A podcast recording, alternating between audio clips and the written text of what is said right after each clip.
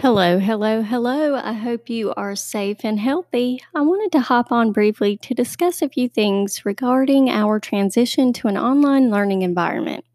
As you know, spring break has been extended and classes will resume on Monday, March 30th.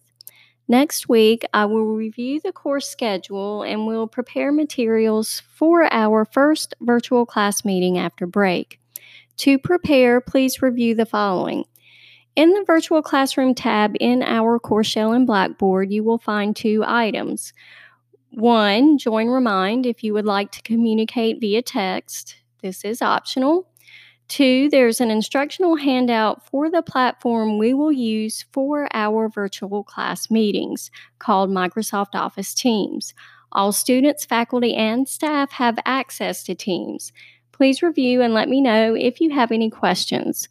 Once IT has loaded our class and I have it ready to launch, I will send you a follow up message so you can navigate our class before our next live meeting.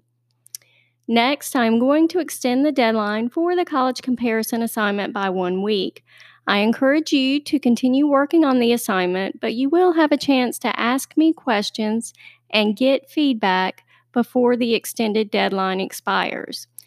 If you have technical issues, equipment, or Wi Fi access and have not contacted me, please do so as soon as possible. My goal, as well as Wake Tech's, is to support you during this transitional time.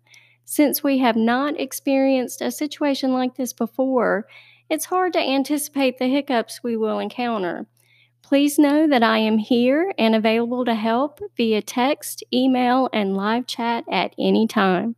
Until next time, I wish you a wonderful break.